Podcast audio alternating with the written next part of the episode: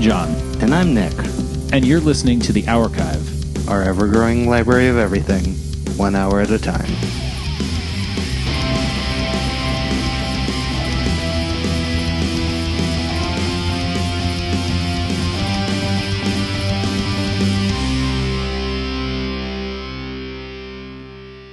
Nick, uh, I'm glad it's just the two of us here this week. Yeah, I hate Drew.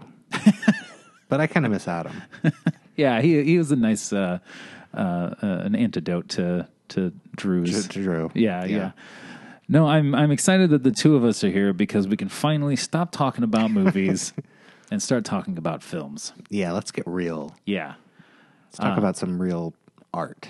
Yeah. Not those blockbusters like those other guys like. They like to check their brains at the door.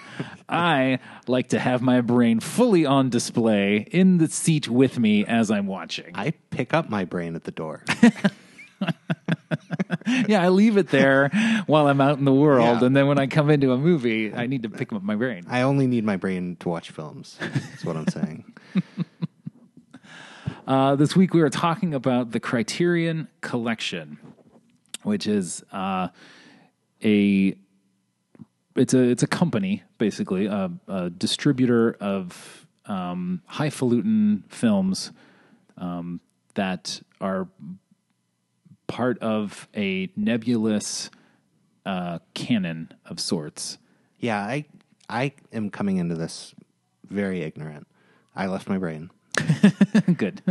uh, Criterion is something that it feels like they've been around forever, but maybe they only started when I was when we were teenagers or something. Did it exist? How long? A little before been? that, yeah. Um, well, so the, there, there's sort of two sides to this. Um, the the roots of Criterion are actually based in uh, Janus Films, which is uh, just a pure film distributor. It's an American company that buys the rights to a lot of international films, okay, and releases them in various formats or licenses them. Mm-hmm. Uh, and they've been around since nineteen fifty-six, I think. So when when uh, the first, I guess, art film movement happened in the United States, like in the mid to late fifties, Janus Films was kind of right there on the the precipice, and so they they bought up and largely shaped how America saw international films over the last thirty, forty, fifty years. Um, but the Criterion Collection was really established um, kind of parallel to that in nineteen eighty-four. I guess this is where we have to talk about the history, the history, history, history, history of the Criterion Collection. So nineteen eighty-four, uh, a group of investors uh, get together, and they I, I get the sense that they, they must have known the people from Janus Films pretty well. Um, uh, some of them are there are there are some shared ownership here, mm-hmm. um, and some crossover in the in the management. But the Criterion Collection forms to distribute uh, movies on Laserdiscs. Really? Yeah. This is how it starts. Yeah. We um, finally have a media that can capture the quality of these films. Yes. Now, it it's at, almost at the same time, members of this company um, form a parent group that is called, uh, what are they called? The Voyager Company. And the Voyager Company is solely uh, intended to distribute media on discs. Okay. So on at, laser discs and C D-ROMs and C D-ROMs. So they sort of they they have this idea. I, what what probably happens here, if there's a timeline, this I'm just imagining this timeline because there's not really a whole lot of documentation on it yet. But so Janus Films uh, is a thing, and it's very big in New York, where a lot of these investors are, and um, they determine, like, we've got this physical media that we're uh, that's really taken off or, or is is launching, and we think this is a good way to sort of test the waters with it. So they we're charging a hundred dollars for this new media, and we have to back it up somehow. Yes, so we have to show that it has it's actually profitable. Um, and Wait, then, I'm sorry. Oh no, go ahead. How much were Laserdiscs? I don't know. Um, well, at, the, at that time, I don't know. I do remember, like, in the early nineties looking at them, and they were um, like thirty dollars, forty dollars. Okay. Um, but Criterion Laserdiscs were always much higher mm. um, because they were supposed to be the um, the film lovers' go-to resource. Was Terminator two a Criterion movie? It was. Was it? Yes, on Laserdisc. I don't think they've ever put it out since then. Okay. Um, yeah, I, I mean, I think it was. I'll have to look into that. Um, but they did put out a lot of movies. Uh, this is the thing where, like, the idea that this is a, a sort of a nebulous canon comes in because, mm-hmm. you know, the, the very first Laserdisc that Criterion put out in nineteen eighty-four was Citizen Kane, which mm. at the time Great had been, film. yeah, I think it had been at the top of the Sight and Sound ten best that's a, films of all time. I know, that's a bold move of them yeah. to put that out. Uh, very risque. Yes. Yeah. Did they call it the Criterion Collection for the first movie? They did. Okay. Yeah. And was everybody like, where's the rest where's of it? Where's the rest of it? Yeah. Probably. Okay. Although I imagine that, like, it was probably like a four hundred dollar Laserdisc, and so only eight people had one. Yeah. So no one was, no at one that was point was really looking for it. But that sort of became their reputation, um, at least from a consumer standpoint. Like, you, if you have this idea of, like, what things cost. Mm-hmm. And it's largely based on, like, the ubiquity of things that cost that much. So, you know, the majority of V H S tapes, as we discussed previously in the eighties, were priced for rental, you know, at a hundred bucks or whatever. Mm-hmm. Uh, laser discs were originally, like, from the get-go, they were set up to be uh, a commercial, a consumer uh, property where people could just buy and own movies. Um, so they were priced lower than V H S tapes were, um, but the Criterion ones were always priced significantly higher than the bulk of Laserdiscs. Now, did they get away with that? Did they have those, the things that, like, we think of with D V Ds of all the bonus features, or was it just that they were produced with, um, you know, high def or whatever it was at the time? Re- well, that's remastered or right. Yeah. Know. They would do restorations of old films. Um, well, that actually leads us into an elistination. Elistination. All right, elistination. Wait, there's only one of me. I win. All right. Yeah, um, well, what I'm going to ask you to do is, okay, uh, the Criterion Collection, starting from the very first release, starting from Citizen Kane, um, they began pioneering a lot of the things that we have come to associate with owning movies on some sort, some form of uh, media, mm-hmm. home home viewing media. Um, can you list what you think those might be? I'm not sure if I understand. Are are we talking like um, like sound quality, like Dolby? Or sort of, yeah. Okay. Have I lost? Yeah. Uh. All right. You lose. That's okay. Um, so yeah. Wait, wait. Hold on. Letterboxd. Yes. Yes. Yes. I win. Starting with the fourth Laserdisc that uh-huh. Criterion released, um, they pioneered the Letterboxd format, placing the black bars at the top and bottom of the screen so yeah. that you could see the original. I'm so mad that they took out that part of the screen. Why do they do that to me? Stupid film artists. It that the that whole um, the the rise rise of letterboxing, um, like when it became a little bit more um, proliferate mm-hmm. in like the mid to late nineties, um, had to be the worst time to work at a video store. Oh, um, from all those people who either wanted it or didn't or want didn't it, want it, yeah, and then came back complaining. Or, yeah. yeah. I was I was absolutely on the the side that wanted it, and um, you know, it was frustrating because I would go into a Blockbuster and I would be like, "Do you have the Letterboxd version of Pulp Fiction?" And they would be like, "What? Uh, hey, do you have the Letterboxd edition of the new Quentin Tarantino film Pulp Fiction?" uh What? What? What? What? Yeah, our fiction section's over there. Yeah, yeah. I mean, and, and I was—I'm sure that I was a major nuisance to them because I would keep asking for it, and they would keep saying, no, I guess it's coming in next week. I guess it's coming in next week. And you held your ground. And I You're came like, back and I'm I not said, watching this. You told me that it was coming yeah. out next weekend. Standard three by four bullshit. Give me the letterbox. Well, that in that movie in particular, it was very apparent to me. And you've still never seen it. You've never... I've never seen Pulp Fiction. Yeah, never tracked down that. It never came out on... the Blockbuster never got it. Yeah. I saw Pulp Fiction like probably four or five times in the theater. Uh, so I like... I knew those shots pretty well. Mm-hmm. And uh, I did try to watch it on a cropped pan and scan, as they say, yeah. uh, version. And yeah, you know, you like, can totally watch it, but... Um, I can see Marilyn Monroe right there, but the where's James Mansfield? Yeah, she's over there in the corner. I should be able to see her too. Uh, yeah. So letterboxing was one of the first things that they they introduced on uh, the Criterion Collection. Special editions, starting from the very first one, the um, Star Wars. uh, Citizen Kane had special features, uh, documentary, behind the scenes type stuff. Um, Audio commentaries. And that came out in nineteen eighty-four. Yes. Yeah. Okay. nineteen eighty-four. I think the next one, I don't know the date on this, but um, it was the second disc. It was King Kong. Hmm. And that was the first one to have an audio commentary. And I thought this was interesting. I listened to... From King Kong. Yeah.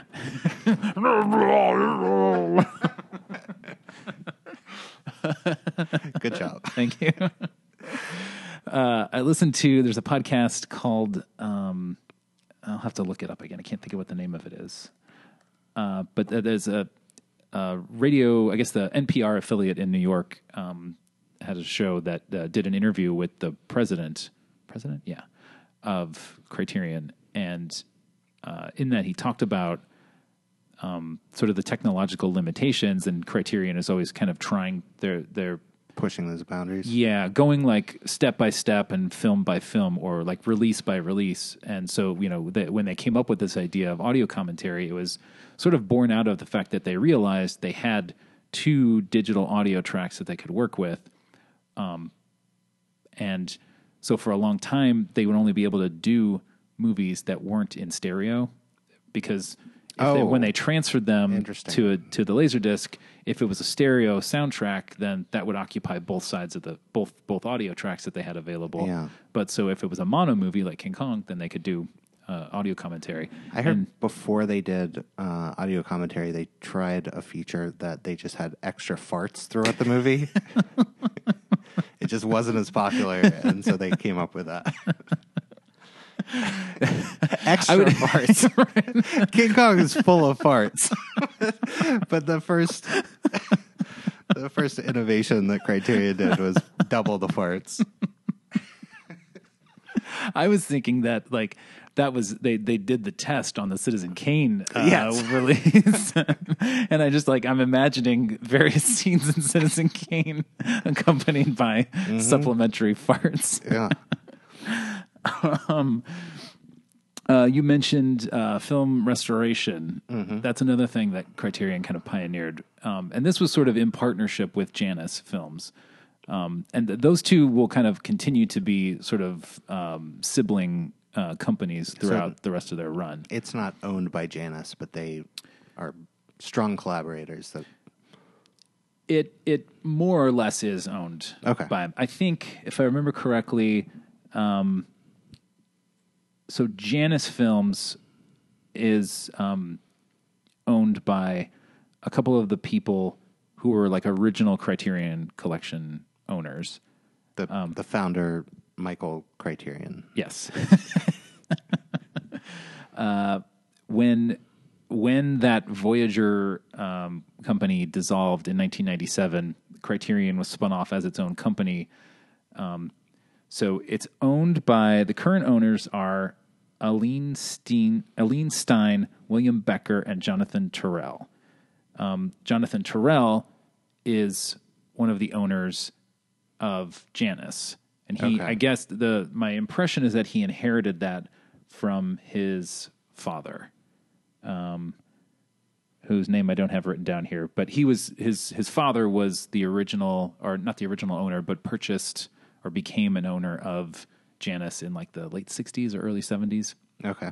And then Um, William Becker is one of the owners of Criterion Collection, who is also affiliated with Janus, and his son, Peter, is the president of uh, Criterion. So it's a very small group of people that are kind of calling all of the shots for Criterion. Um, but because of the relationship with Janus, um, they had a lot of material to draw on and access to um, source materials from these movies that otherwise would have been a little hard for a company to get. Mm-hmm. Um, but because they they were so worked so closely together, they did sort of pioneer the restoration of a lot of um, older uh, international films, um, stuff that no major studio in America was likely to invest in. Yeah. And they, they did invest in it. And that is part of the reason why they were willing to charge what they were charging for these laser discs, because they could they could turn around and show people, like, this is what we're doing with this money. We're paying for the restoration of the mm-hmm. four hundred blows or whatever, um, which was not accompanied by a fart soundtrack, sadly. That's a shame. um, and multi-disc sets. That's another thing mm. that they pioneered. Um, uh, packing multiple discs uh, in a single set. Yeah. Um, so they they really were um, sort of standalones in the the Laserdisc field. Not that the Laserdisc field ever really got big enough to to have distinct um, much distinction between companies that were making them, but I do remember like being probably like thirteen or fourteen and like looking at Laserdiscs for the first time in a store and seeing some of the stuff that w- was accompanying the Criterion releases. Mm-hmm. And it was for movies like Halloween or um, Aliens. I think they did a special edition of Aliens, RoboCop. Those are, so, was Halloween Criterion back then? Um, well, it wasn't released as a Criterion okay, movie, but But it, so it's, but I think they were the first ones to put it on Laserdisc. Okay. So they, they kind of licensed the Laserdisc rights yeah. for a lot of these movies, which is part of the reason probably why they were able to do it, because mm-hmm. at the time the, the major studios were still just kind of tinkering with Laserdisc. So uh, Criterion, by kind of getting their foot in the door, was able to own uh, a lot of them, Halloween being one of them.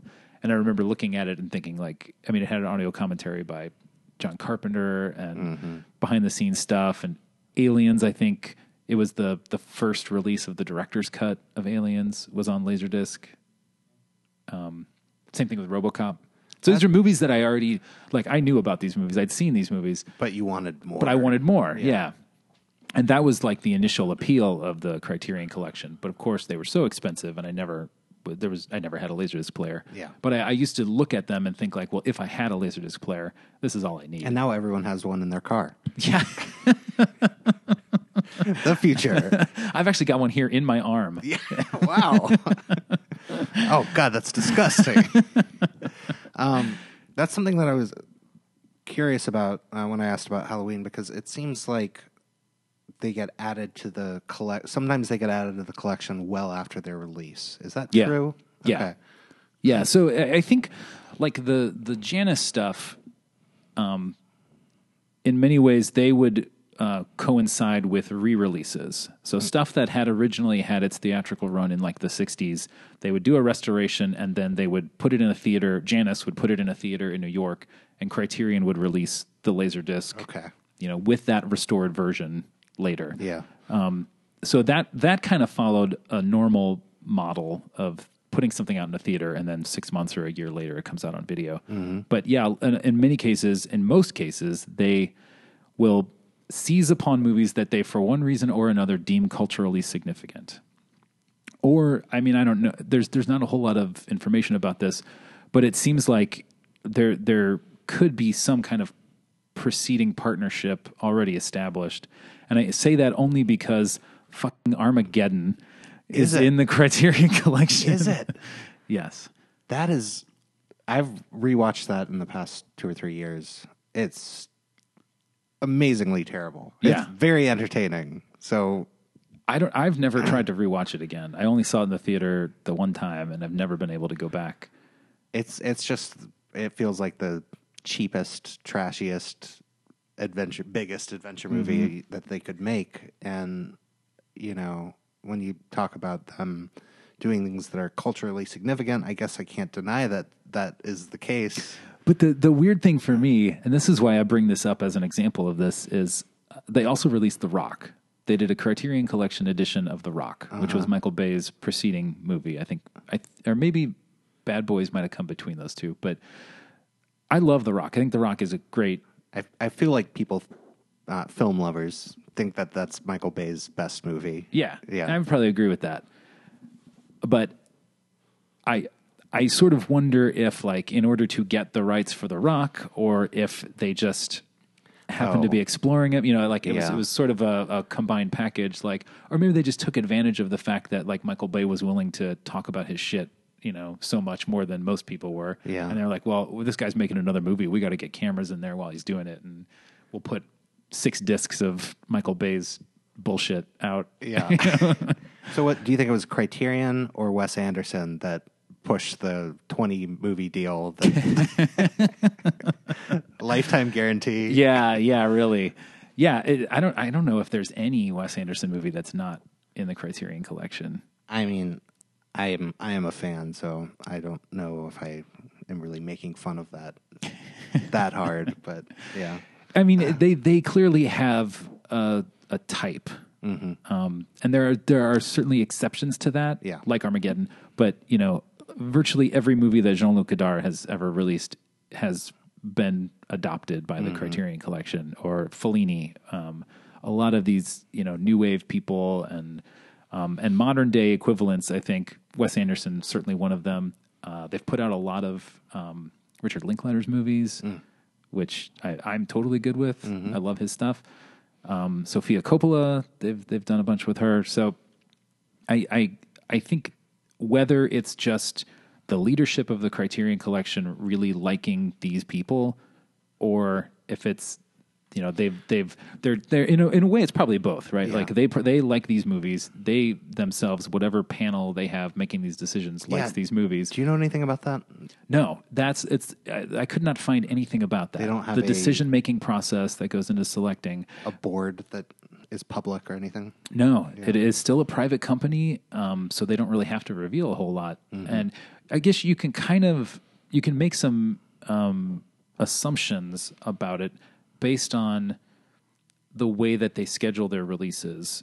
Um, and in, in doing so, they usually accompany those announcements and the releases with a lot of background material that they've collected. And it's one of the things, I, I really love the Criterion brand, um, and, and it's not just, I, I mean, I think the, the most of the movies they select, I I think are good choices, or are interesting choices or whatever, mm-hmm.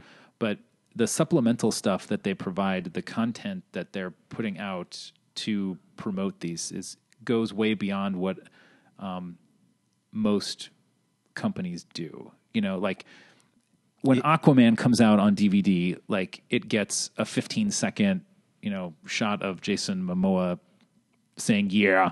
And then like a, a, a hand comes out and shows you the D V D or the Blu-ray or, uh-huh. or whatever. Criterion will do like a fifteen page interview with the director and put that on its website. And mm. like, that's the stuff that they're using to, to sell these releases. Um, if you didn't love the movie, they will make you love it by going so in depth yeah. into it that, uh, like, you know, uh, okay.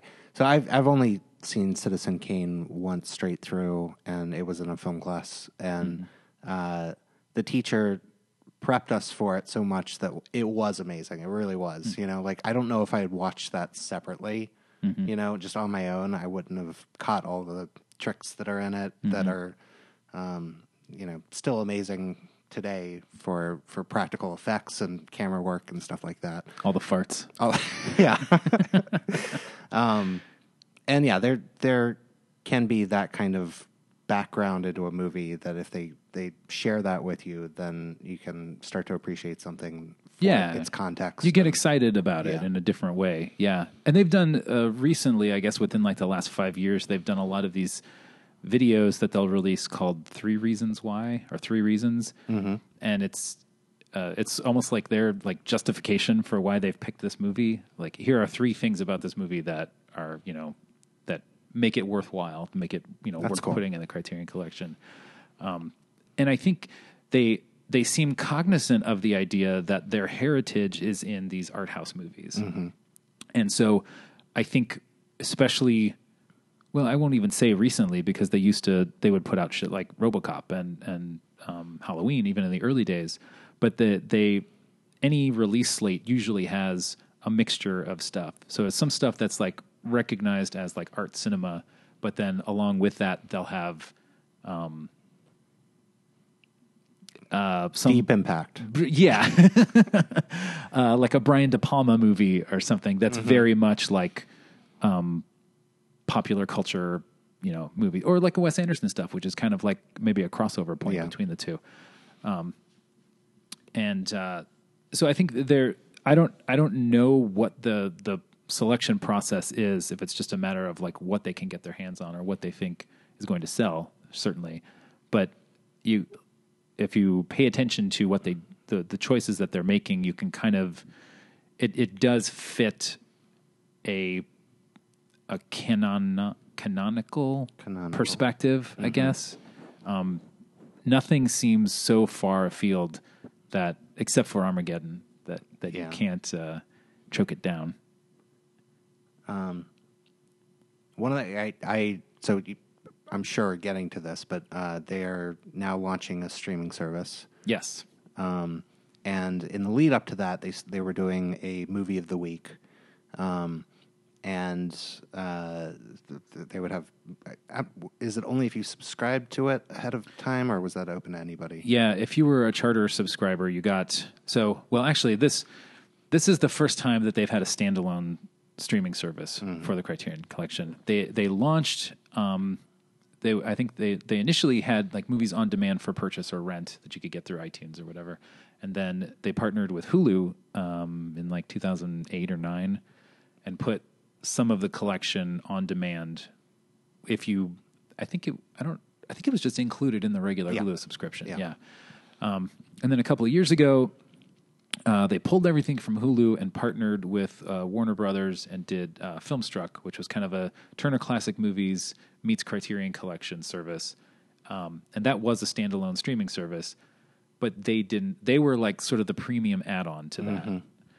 Um, so this is now the first time where they've had their own standalone service. And uh, it, it was pretty impressive, I think, how quickly they turned it around, because Filmstruck went offline November twenty-ninth of two thousand eighteen, and the Criterion channel launched April eighth of this year. So less than six months, less than five months. Yeah. Um, they were able to to get it going. But if you became a charter subscriber, they've, they've been cultivating subscribers from the very moment Filmstruck ended. They put out an announcement and said, we're going to do our own thing. If you want to be involved in it, sign up now. And if you did that, the if you were an early subscriber, then they would give you, a, in the lead up to the launch, starting sometime in January, they started doing these movies of the week. Mm-hmm. Mm. So that's when it began.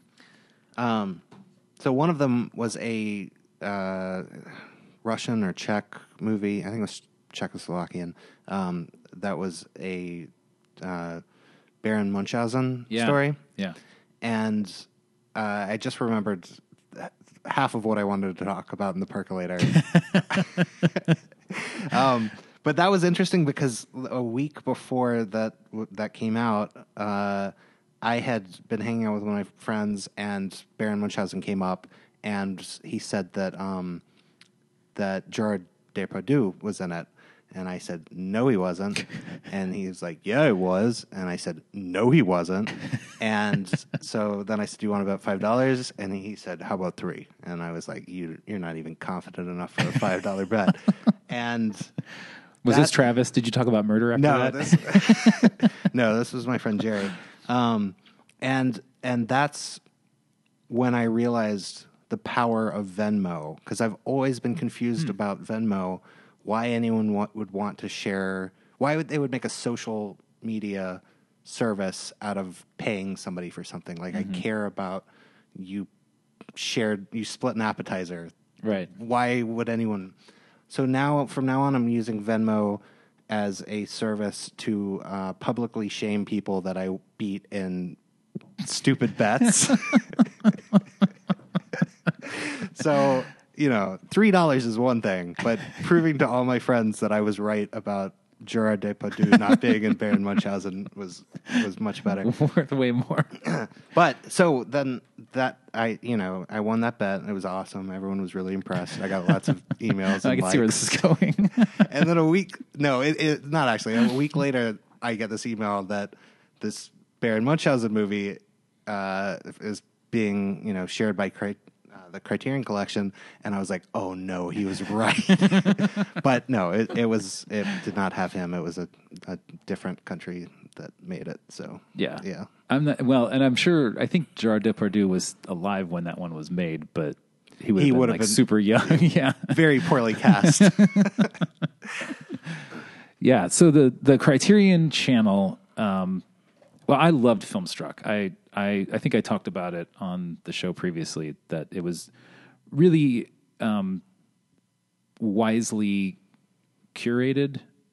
Um, mm-hmm. So even though it wasn't, um, even even though the the base of Filmstruck was not part of the Criterion Collection, it was like they had taken the Criterion Collection's approach and applied it to these other movies. And so, was that just Turner Classic, or no? They would license stuff from okay, other things, so it things. was pulling a lot from like the Warner Brothers and M G M mm-hmm. uh, back catalog. But they would license other movies too, um, and they would present them in these sort of packages um, or themes. Um, so instead of it just you know you open up this app and it's like, okay, here's what's new, and here's um, comedies, or mm-hmm. here's you know dramas or whatever. They would be like, here are um, eight Warner Brothers gangster movies. Mm-hmm. Um, here are movies where priests uh, punched people in the face. You yeah. know, like, they were like really creative and interesting collections of movies. There was a period where Netflix was doing a lot more of that. Yeah. And when they when they kind of rebranded and changed the interface, it, it's gone back to just kind of boring categories. My understanding is those categories still exist. You oh, just can't I, access them. Oh, I thought I thought they were Taylor making them to me, and I just like boring movies, which is very possible. uh, yeah, but they uh, the Criterion part of Filmstruck was like everything that I had wanted in a streaming service for movies. Mm-hmm. Because when it was on Hulu, you couldn't get any of the special features. Um, oh. It was just the movie. Yeah. But with, with when they launched Filmstruck, um, they started adding in audio commentaries. And it was like super seamless, really easy to use, and um, toggle back and forth between the two. Mm-hmm. Um, and the the special features, I think this was the case. It certainly is now with the Criterion Channel, but I'm pretty sure even with Filmstruck, even the special features were like indexed and searchable. So if you were looking for something about a movie, you if you just look up a movie title, you didn't just get the movie and then have to dig into it to find the special features. Like it it lists everything that's, that's cool. associated with it. Uh, so Criterion Channel launched on April eighth. I took the day off work and I watched uh, nonstop. It, it it didn't launch until like eleven a.m. Uh-huh. But I I still had a movie of the week to catch up on from the previous uh, oh, week. Good. So I still had stuff to watch. So were you sitting there at nine a.m. with your popcorn? I like, was. Where is it? I was. Nice.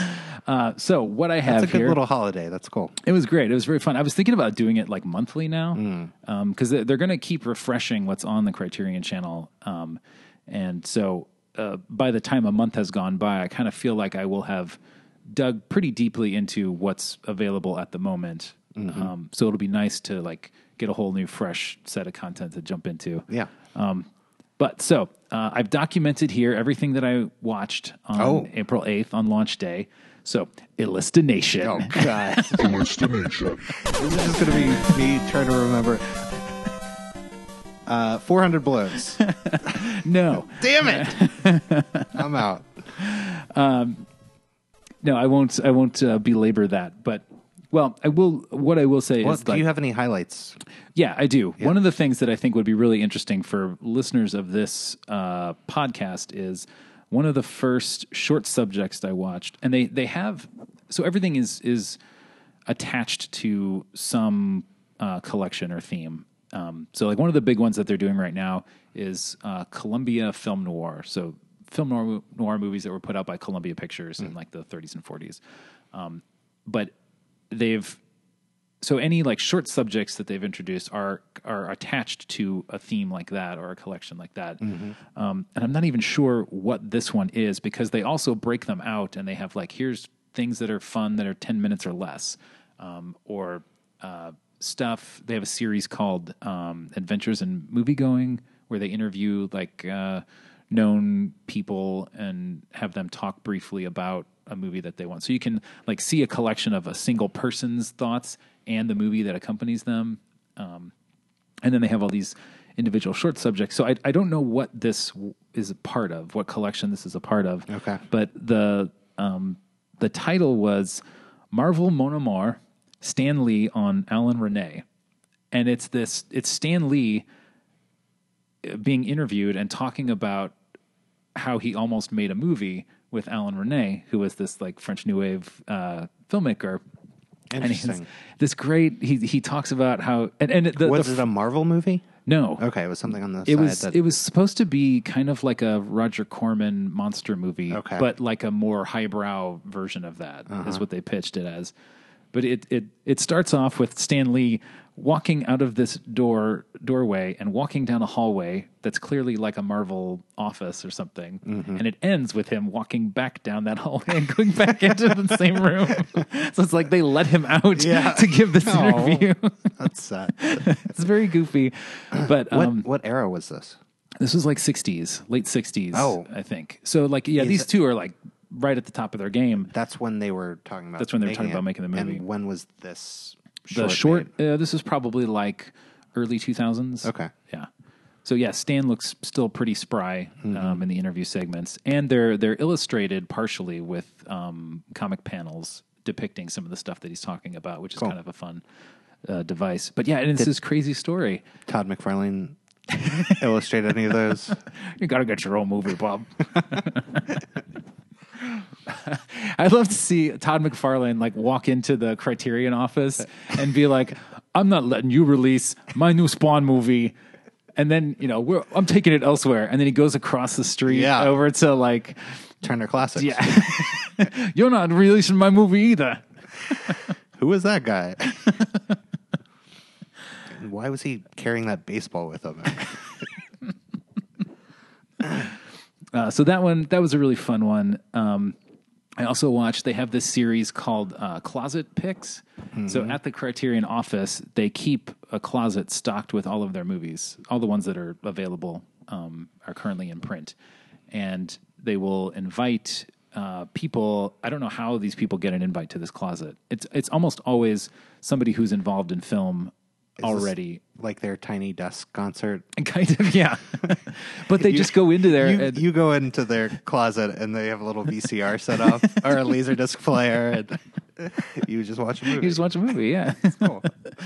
So they go in, they get to pick ten movies out of the closet, um and one of them, I've seen a couple of these like online, but the one that I watched on the, the day the channel launched was M I A, um who is a musician okay. and songwriter. Yeah. And also she was the subject of a documentary. I've been meaning to watch the documentary because her, her background is really interesting. Um, but she and the producer of that documentary go into the closet and they argue Wait, about...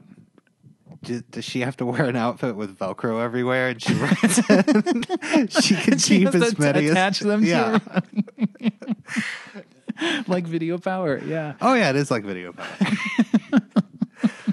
I'm sorry. No, no. It's uh, so they they in, encourage them to talk about the decision making process by like why they're picking certain movies. So there are they making like a top ten or what do you mean? That's essentially what they're doing. I yeah. mean, they're just going in From, there and rating the closet. Yeah, and they get to walk away with free D V Ds. They, they do get to keep them. Okay. They get to keep them. Yeah, that's cool. But it's a fun way of building a top ten list. Yeah, you know, and the and they have to explain to the camera like why they're doing it. That's so cool. it, it it looks like they must have had some preparation going into this, mm-hmm. um, especially in this M I A one, because they like sort of know what the spines look like for certain ones, mm-hmm. um, so that they target them. But they get kind of get into an argument over Badlands, um, like who gets to pick Badlands. Did they have multiple people going in? In this case, it was just M I A and the producer of the documentary. Oh, okay. But usually it's just one person. Yeah. Like uh, another one that I liked was um, Michael K. Williams uh, from The Wire. Uh, he plays Omar in The Wire. Oh, yeah. He goes We're into rewatching the... that now, actually. Oh, cool. Yeah. yeah. Uh, well, if you want to see what his Criterion picks are. You I can, do. You can find those on criterion dot com yeah. or oh. on the Criterion channel. All right, I got to go. All right, I'm back. Okay, good. Were you wow, impressed? That was interesting. Yeah. I had no idea that he would have been into uh, Little Shop of Horrors. So I, I'm very excited so far. I was a little bit disappointed initially because it was it was unclear before Criterion Channel launched how much of the stuff that they put on D V D was going to be available. And they, they made this, they issued this statement like a week before the channel launch that it's going to be the entire collection, like the permanent collection is going to be available at any given moment. It's never going to go away. Awesome. So I thought, okay, wow. I, I'm like going through the list of D V Ds and I'm being like, oh, I can't wait to watch this. I can't wait to watch this. Okay, so that's not their definition of the permanent collection. No. I think what they probably mean is stuff that they have like the, the universal license. Like, so anything that Janus put out okay. that is pretty much going to be on Criterion Channel at all at any given moment. So and that's a lot of stuff. I haven't seen Armageddon yet. No, I don't believe Armageddon is part of the first package yeah. of uh, of stuff that's streaming. But it ended up being really exciting. Um, I, I, I felt in, initially that's what I was anticipating, that all of that stuff would be available. And I was like, embarrassment of riches. This is going to be fantastic. And when it turned out to be different, I was actually a little bit more excited about it because now I have something to look forward to every month to see what they're going to um, include on there. Mm-hmm. Um And, I mean, it's probably not economically viable to just put everything out there when you're trying to sell a fifty dollar D V D. Yeah. Um, to just make it available for streaming. But, but yeah, so far, it's off to a great start. I've seen a bunch of movies that I had wanted to see, or in some cases I didn't really know that I wanted to see. I'd never seen Mildred Pierce before, but it's a really interesting movie. I don't know what that is. It's based on a novel about a woman who is... Um, she... She basically frames someone for the murder of her husband, but the wrong person ends up getting blamed. Like, okay. So the framing doesn't take, yeah. and the police end up going after a different person from her past, and then she has to exonerate that person mm. while still trying to frame the other person. Well, okay. Yeah. Really interesting, especially for like a nineteen forty-two movie, mm-hmm. forty-five movie, I think. Directed by Michael Curtiz, who did uh, Casablanca. Mm. So, I've heard of that. Pedigree. Lots of farting in that one. uh, so, there are nine hundred eighty-seven films. I was going to ask that. In the in the current, the modern Criterion Collection. Mm-hmm. And are those all available for sale now? No. No, okay. No. Um A lot of them, uh, the license was limited, mm-hmm. and especially in the early days of D V D, like their first few D V Ds, some of them are still available, but um, a lot of the big ones that they introduced, like um, there were a couple of John Woo movies. They put out The Killer and Hard Boiled, mm-hmm. um, and those were they were expensive at the time, and they were only in print for like six months or something like that. And no longer, no longer. Um, mm-hmm. They go for you know super high dollar. I actually had The Killer. Um, oh, really? And I sold it for like one hundred fifty dollars mm. in two thousand three or something. I, I thought you were going to lie to me and tell me that it was in your parents' closet again. Sure, John. Uh-huh, yeah. Uh, yeah, but so a lot of those, um, and some pretty popular movies, um, I guess because the, the owners didn't want to give them a longer license. But I, I think like, I would say sixty to seventy percent of anything that they've released since they started putting out D V Ds and Blu-rays, is still, still available. available. You can get it. Yeah. So, nine hundred eighty-seven titles. They're approaching... Elistination. Yes! Elistination. I was just thinking that, that Adam would have wanted us to do that, and we might have been here for hours or not. I don't know. I might I might have failed re- really quickly. So there are some surprising uh, things in there. Uh, bad things, you mean?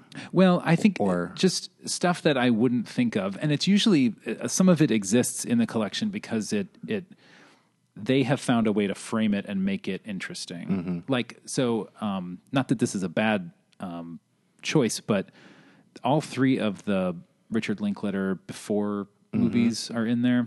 Um, and like before before midnight or Before Sunrise, that's the first one. It has been uh, ever since it was released. I think it's gotten a lot of critical love. So mm-hmm.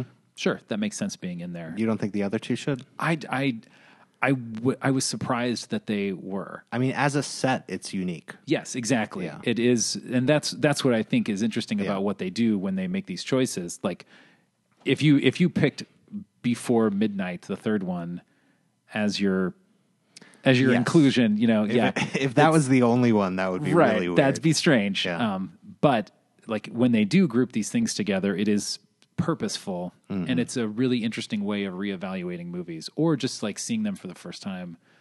You know, like never having given them a chance on their initial run when they were like a standalone thing, but getting to see them packaged in a certain way with a certain context. Um, another one, my favorite, probably my all-time favorite Criterion release is this set called um, America Lost and Found. Uh, and it's about this, the studio that was um, born out of the Monkees T V show. I am very excited. It's amazing. It is amazing. And it's not like it's this underground thing. They made Easy Rider, uh-huh. you know, um, but so this like sort of brain trust in Hollywood of these like young guys who were affiliated with the counterculture, um, had connections, but they weren't like, they weren't like really well-known names. Yeah. Um, they just sort of capitalized on the people that they were running with at the time and made these really um, groundbreaking for the time movies that essentially kind of restarted the great Hollywood, you know, era. Yeah. Like, I think they, they are probably more influential on what happened in the seventies, like this, these like big movies like The Godfather and um, mm-hmm. even Jaws, I guess, to a certain extent. Um, but so they made Easy Rider. They yeah, made, I, I haven't seen Easy Rider, but I am aware that it um, kind of reshaped independent movies and, um, you know, these characters that are very far from Hollywood's ideal kind of thing, mm-hmm. and um, was in, an important movie for its time. Yeah. Yeah. Uh, the next one they did after that was Five Easy, Five Easy Pieces with Jack Nicholson. So I I know that Jack Nicholson and the Monkees wrote the movie Head yeah. in a hotel room high as hell. and, and he directed that, I think. I think Jack Nicholson directed Head. Or maybe maybe it was Bob Rafelson. It was the guy that, that was one of the producing guys behind yeah, the I, studio. Yeah, I, I don't think he directed it. But um, so, yeah, I, I want to know what that connection was. And was he affiliated with Easy Rider? Jack Nicholson? Yeah. Yeah. Yeah, he, he's an actor in Easy Rider. He has probably okay. like one of my favorite roles in Easy Rider of all time, like best characters ever. He is like kind of the heart and conscience of Easy Rider. Okay. Um, But yeah, so he he was very heavily involved in this, and he he appears in at least five out of the six movies that they made, I think, hmm. or four out of the six movies. Anyway, so all all of their movies are in there, along with a, a documentary about the whole this this production house and how it came to be and changed things. Cool, but I will definitely check that out. Yeah, there's some good good stuff, and I can't wait until it's on the channel. Oh, it's not on it yet. I don't think any of them are right now. I will not check that out. But I'm sure they will be. Yeah. yeah. Uh, I think I mentioned there are a couple of uh, podcasts that are mm, of I, note. Yeah, um, was... I'll drop some links to these in the show notes. There was the the um, N P R uh, interview with uh, Peter Becker. Um, there's a, a, I think it's Boing Boing uh, podcast called Tell Me Something I Don't Know. And... Uh, This one, wait, this, that's a N P R show. Oh, is it? Yeah, well, yeah. It, are you remembering that name correctly? No. What am I thinking of? There's like three N P R shows with similar names that have similar yeah. names. Yeah, I was pretty sure it was when I saw the name of yeah. it. It's Tell Me Something um, I Don't Know. Uh, wh- and what is that? It's a, I believe it's a Boing Boing uh, podcast. Well, yeah, uh, but does that focus? On oh, oh, Criterion. Yeah. It, it, they just interview uh, people. Every episode is an interview with somebody. Okay. Um, and they, they interview a... a guy who's a graphic designer for Criterion, which is interesting in as much as they um, they are very um, precise in the packaging of their movies. Mm-hmm. And it's a it's a rare kind of marriage, I think, where uh, uh, often the the looks that they use to market the movie can sometimes like end up superseding what you know of the actual from the movie. Original cover poster. Yeah, yeah, yeah. They're so uh, well defined by the the stuff that Criterion introduces. Mm-hmm. So that's an interesting uh, discussion, talking about how he got his start and some of the decisions that go into how they package stuff. Um, so do you know if there are any podcasts that are focused on it? Yes, there are. There are a couple. Um, there's one called The Criterion Correction, which um, they they sort of go uh, episode by episode, taking something from the collection and discussing um, why it either deserves to be in the Criterion mm-hmm. Collection or why it doesn't. Yeah. Um, there's, I think, another one called The Criterion Cast, which is just sort of a review of um, uh, a release. Um, and I think that one also has like kind of a newsfeed uh, show where they they will talk about announcements of upcoming releases mm-hmm. um, or just uh, related stuff um, that's sort of tangential to the to the Criterion Collection. Um, that's their percolator, if you will. Yeah. Yeah. Um, I've been listening to, um, uh, what's the name of it? Unspooled. Oh, um, yeah. Have you heard that? Yeah. Yeah. And uh, Amy Nicholson had The Canon before that and uh, mm-hmm. was kind of similar to the Criterion Correction kind of thing where they were, would take a movie and judge whether or not it was worthy to be in their canon their that canon. They were creating. Yeah. Yeah. Um, but Unspooled does the A F I Top one hundred, and um, I listen to almost every episode, even, you know, there's tons of them. I haven't seen the actual movies, but mm-hmm. I still find it very interesting. Yeah. And it's, you know, inspires me to check them out, which I haven't done yet, but, you know, put them on a note in my phone. Right, yeah. And then, like, scroll through that list when you're trying to find something to watch, and yeah. then you just decide you want to watch Alf yeah. instead. Yeah. Alf's good. It's it's great. Yeah. Yeah. I'm sure one day the Alf Christmas special will be in the Criterion Collection, which uh, was the subject of uh, an Advent Calendar House episode, uh, speaking of podcasts. Yeah. If you're not listening to Advent Calendar, don't listen to those stupid podcasts that John just recommended. Go check that out. Uh, and while you're checking things out, you can check out us at... Uh, The Hourchive on Instagram and Twitter and Facebook. And please subscribe, review, rate on Apple Podcasts. Yeah, yeah. That's the place to do it. Yeah. Yeah. Thank you for listening. Thank you for joining me for this discussion. Thank you. And uh, I guess we will put this one in the audio commentary. Or the Hourchive.